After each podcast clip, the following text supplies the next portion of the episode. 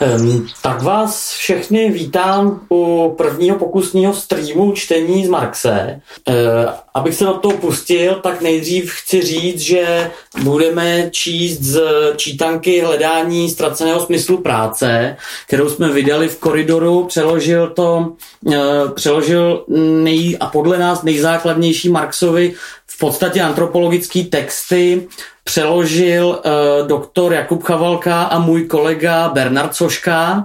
Uh, dají se koupit na e-shopu martinus.cz nebo v nakladatelství people.com.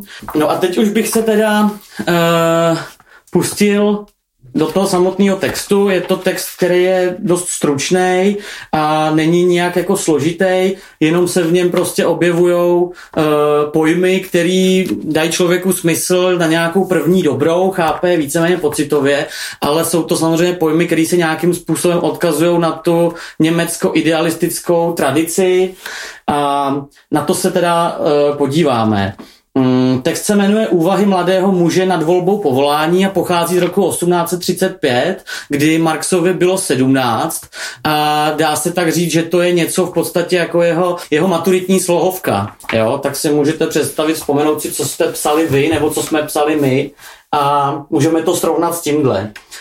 Um, ještě než, než úplně začnu, tak jenom se pozastavíme nad tím slovem povolání, protože to v tehdejším dobovém kontextu nelze chápat jenom jako nějaký výkon profese, ale je to povolání opravdu, když by se to řeklo anglicky v tom smyslu the calling, to znamená je to povolání k něčemu, který v tomhle tom německo-idealistickém kontextu schází samozřejmě od Boha nebo eh, z, z těch jako morálních a etických kvalit, který jehožto nahlížením můžeme dosahovat. Tudíž tím povoláním se tady nemyslí tak úplně to, jestli Uh, jestli se člověk jako rozhodne být prostě soustružník nebo filozof, ale spíš mm, o tom, k čemu je opravdu člověk povolán Bohem, ale tady vlastně jako zjistíme, že mnohem víc um, to, kdo, kdo, kdo povolává, je vlastně ta společnost, jo? Což se potom bude v těch dalších textech ukazovat samozřejmě jako mnohem jasněji. Um, takže já začnu, zač, přečtu první dva odstavce. Zvířeti určila příroda okruh působnosti, v němž se má pohybovat. A zvíře jej klidně dovršuje, aniž by se jej snažilo přesáhnout, aniž by se nadálo, že je tu nějaký jiný. Také člověku dal Bůh obecný cíl, totiž zušlechťovat sebe a celé lidstvo. Avšak ponechal na něm samém, aby prostředky k jeho dosažení objevil sám, Přenechal mu volbu nejpatřičnějšího místa ve společnosti, z něhož se on sám i společnost může nejlépe povznést. Tato volba je velikým privilegiem vůči ostatním stvořením, avšak zároveň aktem, který může zmařit celý jeho život a zhadit všechny plány, přivést do neštěstí. Brát tuto volbu vážně je proto zajisté první povinností mladíka, který začíná svoji životní dráhu a nechce přenechat své nejdůležitější záležitosti náhodě. V tomhle tom úvodu je důležitý, abych tady ukázal, jaký je v tom německém idealismu eh, rozdíl mezi člověkem a zvířetem, protože to je něco zásadního a je eh, jako potřeba, aby jsme si to vysvětlili teď konc, protože potom z toho budeme neustále dál a dál vycházet. Eh, ta pointa rozdílu mezi člověkem a zvířetem je v tom, že Zvíře má svůj pevně určený životní okruh, ze kterého nemůže vystoupit.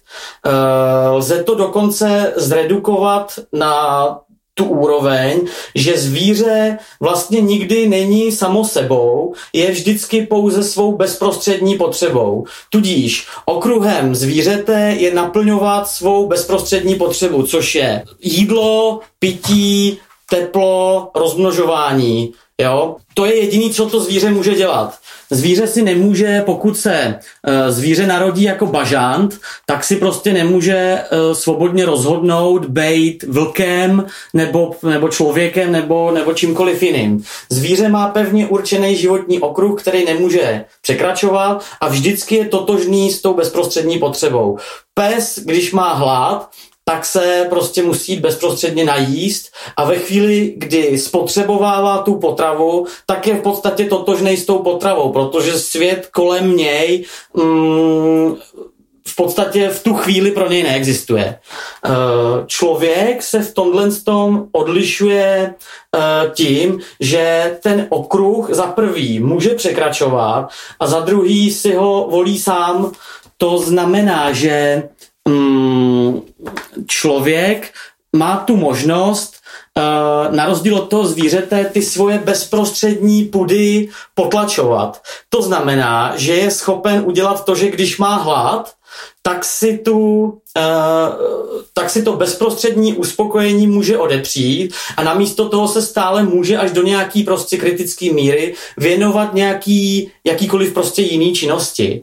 Uh, to znamená, že člověk se v podstatě může narodit člověkem, ale může se rozhodnout být třeba tím bažantem nebo psem, pokud to uvedeme opravdu jako ad absurdum. Člověk má tu potenci toho stát se v podstatě uh, vším, čím chce, protože ten jeho okruh není pevně určený. Má ten materiální okruh potřeb, ale ten je schopen prostě um, překračovat. Samozřejmě do té míry, kdy je ohrožena nějaká jeho jako materiální záchova, eh, sebezáchova. Teď teda víme, že člověk na rozdíl od toho zvířete si může volit uh, svůj okruh, může se stávat tím, kým chce být, ale samozřejmě časem poznáme, že to, uh, čím chci být, není určovaný nějakou mojí libovůlí je to mnohem, uh, je to mnohem víc o tom, že tu roli v tom, co je třeba dělat, co je správný, jakoby určuje právě ta společnost. Uh, zdůrazním z toho textu zušlechťovat sebe a celé lidstvo. Avšak Bůh ponechal na nás samotných, aby ty prostředky k tomu zušlechťování lidstva jsme si našli sami. Mm, tudíž tato volba toho výběru toho svého povolání nebo volení si svého životního okruhu je privilegiem vůči ostatním stvořením. Ale samozřejmě tady Marx prostě zdůrazňuje, že pokud je ta volba špatná, tak může zhatit celý život, což je motiv, který se tam potom ještě bude rozvíjet. Takže prozatím víme, jaký je rozdíl mezi člověkem a zvířetem a e, já pokračuju ve čtení. Každý vede v patrnosti nějaký cíl, který se při nejmenším jemu samotnému zdá veliký a který rovněž veliký je, nazývá-li jej tak nejhlubší přesvědčení, nejniternější hlas srdce. Neboť Bůh nikdy neponechává pozemšťany bez průvodce. Mluví tiše, ale jasně. Tohle je, myslím, docela jasný, uh, jenom řeknu, že v tom podle mě zaznívá už nějaká mm, teleologická koncepce dějin, ve který opravdu je společnost díky Bohu, díky té ideji Boha, e, která nám našeptává právě to, co máme dělat a jaký povolání bychom měli zvolit.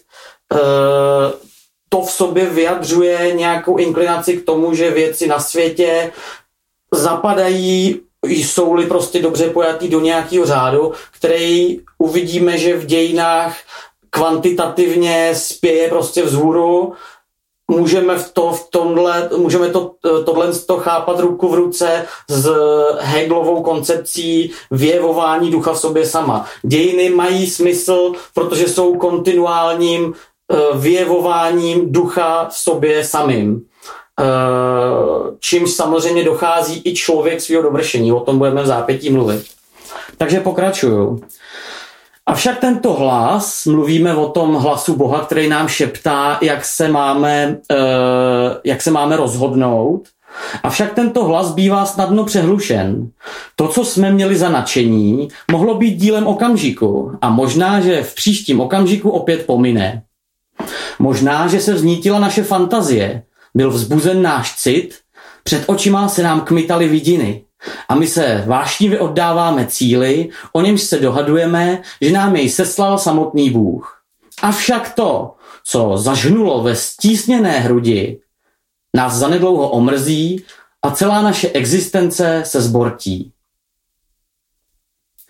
Tady už poprvé zaznívá to, jak je, uh, jak je práce tím nejdůležitějším konstitutivním agentem nebo elementem lidského života, protože ačkoliv to tady není ještě nějak zásadně rozvinutý, uh, vidíme, že pokud to srdce, co se rozhodne za, za žnulové stísněné hrudi, to znamená v ne volně dýchající, ne ve svobodné hrudi, tak ta práce, to povolání nás omrzí a celá naše existence se zborčí, protože jsme zjistili, že děláme něco, co vlastně přichází v niveč. To, co se neschoduje s tím mm, tady ještě božím záměrem mm, nějakého racionálního rozvržení té společnosti. E, zároveň v tomhle odstavci vidíme, že je potřeba vidět rozdíl mezi libovůlí a svobodou, což je motiv, který taky budeme potom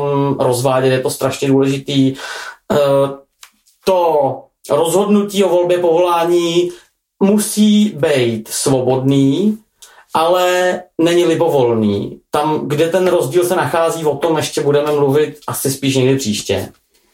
Pokračuju. Eh, musíme proto přísně prověřit, zdali jsme opravdu pro nějaké povolání nadšení. Zdali s ním náš vnitřní hlas opravdu souhlasí, nebo zda nadšení, které jsme považovali za volání boží, nebylo pouhým sebeklamem. Eh, jak jinak se toho ovšem můžeme dobrat, než pátráme-li po samém zdroji nadšení? Jo, teď se vydáváme na cestu e, poznání toho, z čeho ten zdroj nadšení, na základě něhož se můžeme opravdu soudně rozhodnout, mm, schází. E, to je samozřejmě svým způsobem otázka po smyslu práce. Co je velké, třpití se. Třpit vzbuzuje ctižádost. A ctižádost může snadno vyvolat něco, co považujeme za nadšení. Koho však posedne fúrie ctižádosti, toho už rozum nedrží na úzdě a vrhá se tam, kam jej volá bouřlivý put. Už si nevybírá své postavení, nýbrž je určován náhodou a zdáním. Tady uh, Marx um, ukazuje právě ten rozdíl mezi svobodou a libovůlí.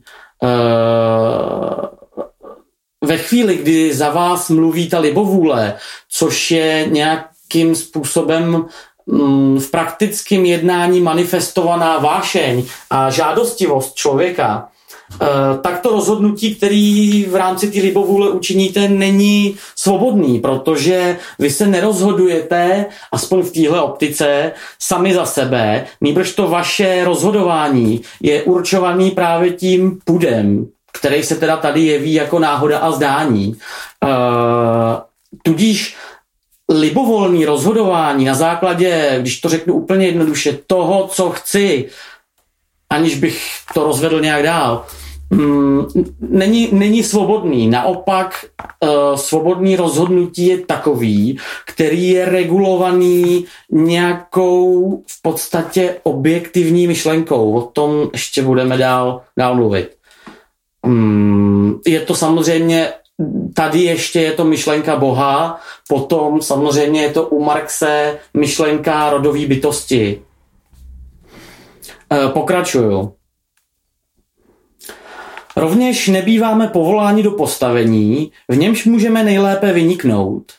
Nezaručuje-li, že v průběhu dlouhých let, kdy jej snad budeme vykonávat, nikdy neumdlíme, nikdy nepoleví náš zápal a naše nadšení nikdy nevyprchá, nýbrž jsme Nýbrž záhy zjistíme, že naše přání nikdy nedojdou uspokojení a naše představy se nevyplní. Brzy pak začneme reptat proti Bohu a proklínat lidstvo. Uh, lidi, kteří dnes nejsou v práci, ve které by právě nikdy nedošli toho umdlení, v práci, eh, ve který nutně musí polevit jejich zápal, protože ta práce je pro ně jakýmkoliv způsobem ubíjející, protože je jednotvárná, složitá, jsou za ní špatně ohodnocení a tak dále, tak tihle lidi dneska asi uh, málo kdy reptají proti Bohu, uh, nevím úplně, jestli proklínají lidstvo, ale uh, samozřejmě člověk, který je nespokojený ve své práci, um, bude nějakým způsobem reptat při nejmenším proti svýmu osudu, který se samozřejmě může rozhodnout vzít do těch svých rukou a měnit ho. A je to samozřejmě to, k čemu Marx potom později vyzývá, kdy z člověka právě činí ne útrpnou bytost, ale bytost aktivní. Uh, nicméně z tohohle odstavce je nám teda jasný, že uh, špatná práce je zdroj neštěstí člověka. Pokračuju. Avšak nejen žádost může podnítit náhle nadšení pro nějaké postavení. Možná jsme si jej pouze přikrášlili vlastní fantazí a ta ho vybájila jako to nejvyšší, co může život nabídnout. Nespochybnili jsme jej. Nevzali jsme v potaz zátěž, velikou zodpovědnost, kterou na nás uvalí. Viděli jsme jej pouze z dálky a dálka mate. Zde opět rozvinut ten motiv toho, že e, volba která není provedená rozumem, ale je provedená citem nebo pudem na základě nějakého zdání, bez důkladného, jak později uslyšíme, chladného promyšlení, nás uh, pravděpodobně uvrhne do něčeho, um, v čem zjistíme, že jsme tím vlastně být nechtěli. Takže dál. Zde nám uh, nemůže být rávcem ani vlastní rozum. Neboť jej nepodpoří ani zkušenost, ani hlubší pozorování. Naopak jej klamou city a zaslepuje fantazie. Hmm, na koho se ale máme obrátit? Kdo nám bude oporou, když nás opouští vlastní rozum? Uh, Tady je řečeno, že pokud jsme ten mladý muž, který stojí před volbou povolání, tak se bohužel nemůže spolehnout ani na ten rozum, protože ho nemá Mm, jak si opřít o nějakou svoji zkušenost. Naše srdce se dovolává rodičů, kteří už z části prošli cestou života a pocítili neoblomnost osudu. Tudíž tím, mm, na koho se určitě obrátit s tou, rodou, eh, s tou radou, je právě rod, tedy lidská společnost. A nejen právě ve smyslu rodiny, kdy se teda samozřejmě každý z nás může zeptat jako rodičů, co by asi tak bylo vhodné dělat, ale naopak je tím podle mě myšleno právě podívat se na to, že to správní rozhodnutí člověka v ohledu volby povolání může být pro, pro, provedený jenom s ohledem na uvědomění si toho, že člověk je rodová bytost a jeho lidství, jeho lidskost nikdy nemůže být dovršená, aniž by se dovršovala lidskost a rodovost toho rodu. Tudíž eh, tím vodítkem pro tu volbu povolání je vlastně potřeba rodu, která by se nám prostřednictvím rozumové úvahy nakonec měla objevit v tom srdci, kde nám teda jako našeptává ten Bůh a na základě toho bychom se měli roz, rozhodnout, alespoň takhle tomu, takhle tomu v tuhle chvíli rozumím. Hmm. Takže teď už jsme se na to podívali kriticky, zeptali jsme se rodu, eh, co si myslí o tom, že jsme se rozhodli být prostě kovářem a, a pokračujeme. Jestliže nadšení e, potom všem ještě trvá, pocitujeme-li vůči onomu postavení potom všem ještě zalíbení a věříme-li, že jsme k němu byli povoláni, ať jsme jej chladně zvažovali, poté, co jsme prohlédli jeho těžkosti, poznali jeho obtížnosti, pak jej na sebe smíme vzít, pak nás neklame ani nadšení, ani nás nestrhává ukvapenost. A pokračuju. Nevždy ovšem můžeme dosáhnout postavení, k němuž se cítíme být povoláni. Do jisté míry nás, dříve než jsme schopni je sami určit, předcházejí poměry ve společnosti. Um, tady vidíme, že Marx si už v, ve svých těch 17 letech byl moc dobře vědom toho, že uh, je rozdíl mezi tou volbou, kterou já učiním na základě téhle jakoby metodiky uh, a tím, jaký můžu učinit v realitě. Prostě každý z nás asi něčím v nějaké fázi života chce být, a, ale samozřejmě ne vždycky tím být může. A spousta z nás třeba chtěla být zpěvákem nebo slavným uh, bubeníkem uh, a tak dále.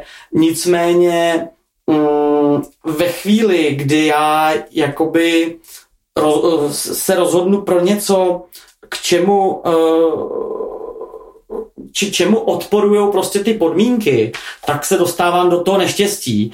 Mm, tím chci říct to, že volba toho povolání nezávisí pouze v tomhle tom racionálním procesu té volby, ale je fakticky omezená tím, že ne každý může být tím, čím chce.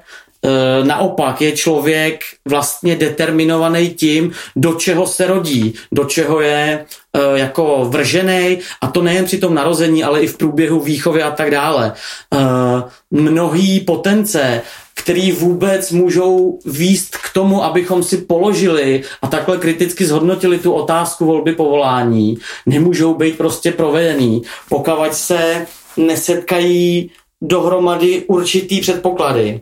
Uh, nevím, jak si byl Marx v téhle době uh, už vědom jestli to promýšlel na úrovni nějakého třídního sporu. Každopádně nám je tady mm, jasný, že ty poměry ve společnosti, to, jak je společnost uh, nastavená a můžeme to chápat i jako trh, protože trh si vytváří ty uh, společenské potřeby vlastně v realitě, mm, tak my to musíme chápat tak, že ta volba je prostě fakticky omezená a z toho rozdílu mezi volbou a faktickou možností vzniká v podstatě nějaký existenciální napětí. Uh, tak. Uh, snad, snad je to jasný. Nechtěl jsem úplně uh, tady ukazovat, že ten trh je tím, co člověku znemožňuje tu svobodnou volbu, protože člověk je v realitě vedený k tomu, že vlastně spíš musí dělat to, co je potřeba na trhu, protože se musí rozhodovat s ohledem na to, co ho prostě uživí, co uživí jeho rodinu, co mu právě zabezpečí ty základní materiální předpoklady. Mm, ale v podstatě ano, je to trh. Tak a pokračuju. Mm, e, často mu odporuje už naše fyzická přirozenost a její práva jí nikdo nemůže upřít. To je jen asi takový dodatek, ve kterém Marx možná odkazuje na něco, jako je koncept přirozený dělby práce a to je prostě to, že velmi pravděpodobně bude na poli lépe orat e, statný, vysoký, silný, svalnatý člověk, než prostě 50-kilový rachitik, který není schopen udržovat ten plů v rovině. Uh, tudíž člověk, který se narodí um, rachitický, by si asi neměl úplně klást za cíl, že chce být uh, oráčem. Nicméně později je v Marxově díle samozřejmě mnohem nebo jako velmi silně rozvedený to, že příroda se opracováním stává v podstatě technologií, která člověku umožňuje kompenzovat si všechny ty svoje přirozené nedostatky a to je právě součástí lidské přirozenosti přesahovat se prací, tím, že něco vyrábím, co mi potom slouží a co mi pomáhá líp se ukotvovat v té přírodě. E, takže později u Marxe určitě dojdeme spíš toho, že ta fyzická přirozenost se dá překonat mm, prací a vývojem technologie. Tudíž uh, až se bude orat prostřednictvím dálkově ovládaných traktorů, tak to samozřejmě bude moct dělat i ten rachitik, pokud bude chtít orat pole. Tak. A dál. Uh, Někdy se nám sice nadpřirozenost daří povznést, ale o to rychleji pak umdléváme, takže riskujeme, že budeme stavět na zetlelých sutinách a celý náš život se stává neradostným zápasem mezi duchovním a tělesným principem. O tom jsme už vlastně mluvili. A jak by mohl ten, kdo v sobě nedokáže usmířit zápolící živly, čelit naléhavé životní tísni? Jak by mohl klidně jednat? Vždyť jedině z klidu mohou povstat velké a krásné činy. Klid je půdou, z níž se rodí zralé plody.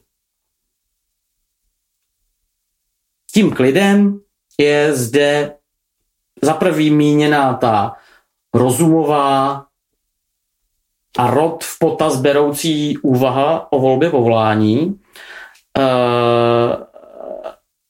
ale zároveň je v tom určený právě to, že ta Vlastně ale to je jedno a to samý. Ta volba musí být taková, aby pokud možno vlastně co nejvíc uh, jakoby eliminovala ten rozdíl mezi tím, co můžu chtít a tím, co můžu mít, protože prostě ta volba, která je založená pouze na tom, co můžu chtít, ale nemůžu to províst, tak nevede právě k tomu, aby jsme opravdu pracovali. A bez toho samozřejmě nemůžeme dělat Bildung. A uh, Bildung bude něco, čemu se, o čem samozřejmě budeme mluvit strašně moc v budoucnosti. Jo? Pokračuju.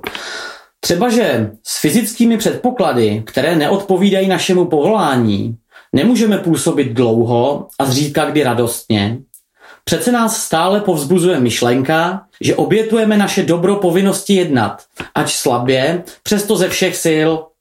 Když si ale zvolíme postavení, pro nějž nám chybí nadání, nikdy jej nebudeme moci náležitě vykonávat. Brzy poznáme s pocitem studu svou vlastní neschopnost a řekneme si, že jsme v rámci tvorstva zbytečnou bytostí. Článek společnosti, který nedokáže zastávat své povolání. Nejpřirozenějším následkem je potom sebepohrdání, a který pocit je bolestivější než ten, který se nedá nahradit ničím, co nabízí vnější svět. Sebepohrdání je zmije, jež bez ustání štvavě zžírá naše nitro, saje ze srdce životní mízu a tu pak smíchává s nesnášenlivostí vůči lidem a zoufalstvím. No, tady ty motivy, které jsme si do postavy řekli, už se začínají dávat dohromady a začíná to podle mě dávat smysl. Je tady mm, zdůrazněno obětovat se naší povinnosti jednat. Obětovat naše dobro povinnosti jednat. Zde je vznešen, vznesený už právě ten Marxův požadavek na to, aby člověk byl tou bytostí aktivní, která prostě aktivně vstupuje do dějin a prostřednictvím práce, prostřednictvím Bildung měnila svět. Je to prostě povinnost člověka měnit svět a aktivně v něm vystupovat a ne být pouze tím, kdo v tom světě je pasivní, kdo kdo nepracuje tím tvůrčím, v tom tvůrčím slova smyslu, tak aby ta práce byla zároveň teda produkcí nějakého statku, ale zároveň produkcí mě sama jakožto člověka přesahujícího se v tom výrobku.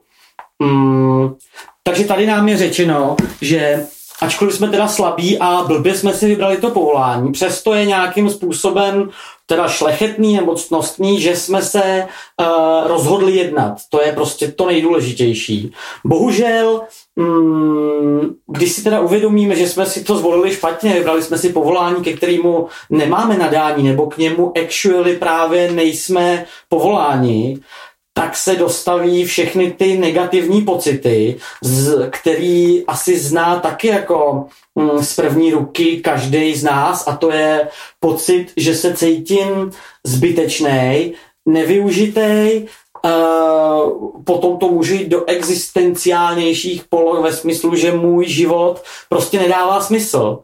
Uh, a to samozřejmě z toho důvodu, že to, co činí tohle je důležité říct asi. To, co činí člověka člověkem, je práce, ale ne sama o sobě. K tomu, abyste byli uznáni za člověka, potřebujete toho druhýho. Vy potřebujete druhýho člověka, tudíž potřebujete rod, který vás uzná a řekne, ano, ty jsi člověk. Což řekne pouze tehdy, kdy ta vaše produkce v tom světě, to přetváření přírody, mm, dává smysl tomu rodu.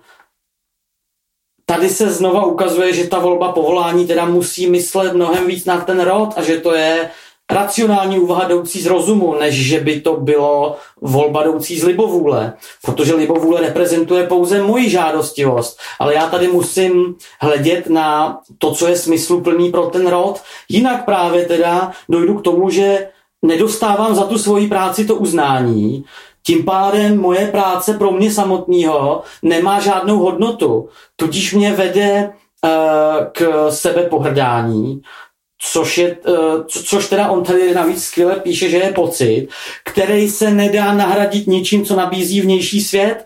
To znamená, že na pocit sebepohrdání, na pocit prázdnoty, nesmyslnosti a nenaplněnosti. Nemůže člověk najít lék v tom, že si bude kupovat mm, nějaký materiální statky. Tohle se bude strašně moc samozřejmě rozvíjet dál, ale mm, ve chvíli, tady, tady z toho plyne tohle. Ve chvíli, kdy člověk není šťastný v práci, tak nebude šťastný všeobecně ani ve svém životě. A mm, nebude schopen tohle svoje neštěstí vykompenzovat ani tím, že se prostě bude obklopovat jako krásnýma statkama, autama, novejma televizema, iPhonema, ženskýma a tak dále. Naopak člověk, který smysluplně pracuje, uh, pracuje tak, že svou prací rozvíjí rod, tedy rozvíjí sám sebe, provádí smysluplnou práci a provádí buildung, tak toho nikdy tyhle ty negativní psychologické fenomény zastihnout nemůžou, protože prostě on to, dostá, eh, on to uznání dostává od toho rodu, který je zdroj jeho lidskosti.